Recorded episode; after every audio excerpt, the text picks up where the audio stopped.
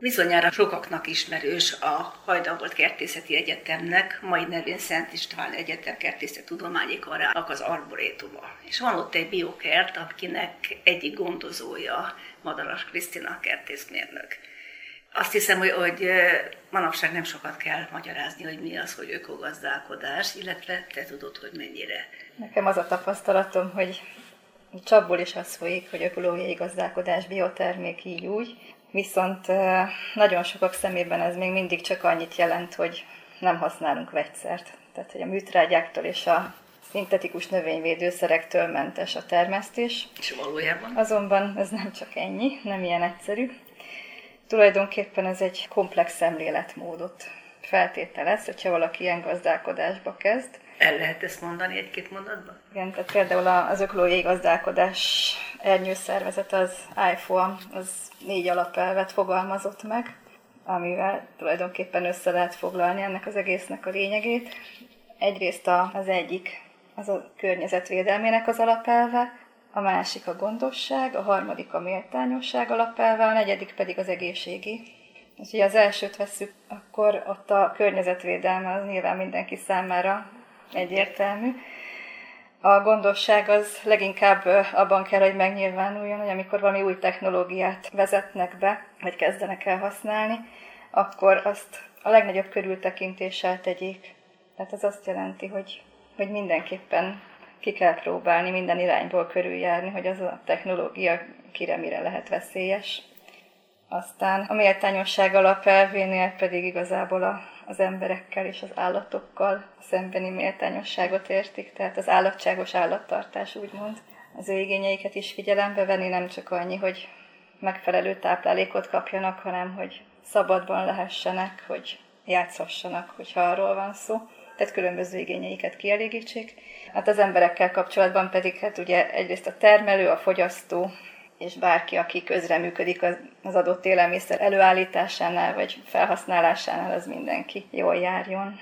Negyedik alapelv pedig az egészség, amikor nyilván szintén az ember állat, talaj, növény, föld egészsége a cél. Ez az elmélet, és arborétumban van egy biokertetek.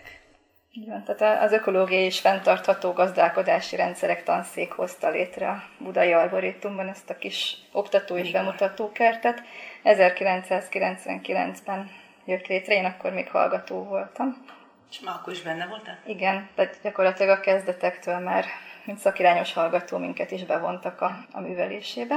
És mára már? Mára már én vagyok az, aki a fenntartója, úgymond a kertnek, tehát a tanszéken az én feladatom a kert tervezése, az ott foglalkoztatott hallgatóknak a terelgetése. Ennek úgy van jelentősége, hogy a hallgatók tanulnak belőle, vagy a közösség is benehezést tanulhat?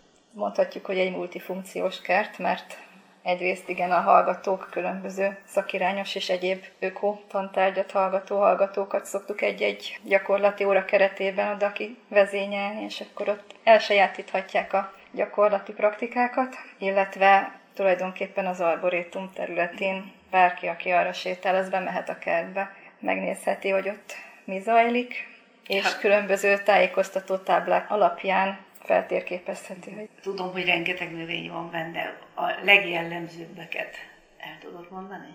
Igazából az ökológiai gazdálkodásnak az egyik nagyon fontos alapja az, hogy a diverzitást próbáljuk növelni, ami Azaz. annyit tesz, hogy minél több állat- és növényfaj jelenjen meg egy kis területen. Itt is ezt az elvet próbáljuk gyakorolni, úgyhogy el lehet mondani, hogy körülbelül 50-60 fűszer és gyógynövényfaj található a kertben, és valahol 15 és 20 között mozog a zöldségnövények fajok száma, és azon belül még a fajták is. A fűszernövényeken belül is van olyan, hogy mit mivel lehet, vagy érdemes egymás mellé ültetni? Igazából inkább a, a fűszernövények számítanak védőnövénynek, úgyhogy a fűszernövény, fűszernövény társításokat azt annyira nem, nem vizsgálták szerintem. És akkor még, itt hogy... a kertbe is úgy vannak ültetve, és be tudjátok mutatni, illetve elmagyarázni, hogy teszem a szaparadicsom mellé, mit ültet valaki? Így van. Igazából minden parcellában más-más növénytársítást alkalmazunk.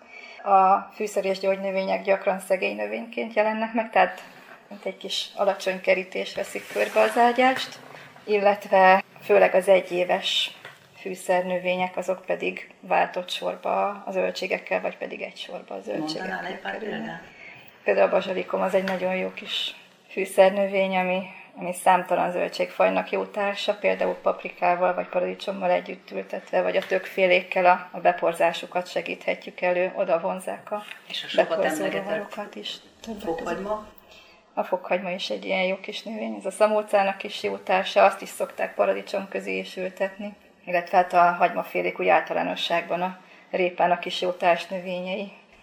Hogyha valaki mondjuk most ültetett, most tanulja otthon a kis kertjét, akkor még tud valamit helyrehozni, hogyha rosszul párosított? Természetesen mindenképpen. Például, hogyha, hogyha rosszul párosított, akkor átültetéssel, hogyha nem helybevetett növényről van szó, akkor még esetleg át lehet palántázni a növényeket, de ha esetleg még nem próbálkozott társítással, akkor most még a paradicsom mellé például beültethet egy-két körön virágot, vagy fokhagymát, vagy zellert, mert ezek mind-mind jó társai a paradicsomnak. Illetve mivel most robbant be a jó idő, hogyha lehet így fogalmazni, ezért még a, a melegigényesebb növények kipalántázásával szerintem senki nincsen elkésve. Úgyhogy még akár most is ki lehet ezeket alakítani. Akkor érdemes még elmenni a kertben megnézni, hogy mi történt. És még egy utolsó kérdés, hogy ebbe a kertbe csak a hallgatók dolgoznak, vagy bárki bemehet? Van egy olyan kezdeményezésünk, hogy a, a környékbeli érdeklődők, akiknek mondjuk nincsen kertje, de szeretnének kicsit bogarászni és tanulni az ökológiai gazdálkodásról, vagy a kiskerti kertészkedésről, azokat szívesen látjuk a kertben. Természetesen nem úgy, mint egy általános közösségi kertben, ami egyre inkább terjed a városban, hogy kiparcellázzák a területet, és akkor mindenki a saját ágyásában azt művel, amit szeretne, és olyan növényt tart, amit szeretne, hanem itt, próbáljuk a vetésforgót is ezen a pici területen betartani vagy bemutatni. Így minden ágyásnak megvan a funkciója, és minden ágyás egy adott növénytársításról, vagy több növénytársításáról szól, és ezért, hogyha valaki szeretne bekapcsolódni, akkor, és mondjuk van egy-két palántája, akkor ezt oda tudjuk beültetni, ahova mondjuk való. Tehát mondjuk a paradicsomot szeretne kipróbálni, akkor mondjuk egy paradicsomos ágyást választunk, és akkor oda beültetjük a sajátok közé. Vagy pedig a másik mód az az, hogy egyszerűen csak bekapcsolódik a munkálatokba, és akkor esetleg valami kis terméssel jutalmazzuk. Egyébként az is gyakori, hogy valaki csak azért jön, hogy kint mozoghasson, és nem is fogad el érte semmit. Köszönjük ezt a meghívót Madaras Krisztinával, a Szent István Egyetem Kertészettudományi Karának mérnökével, illetve a Biokert fenntartójával Júli beszélgetett.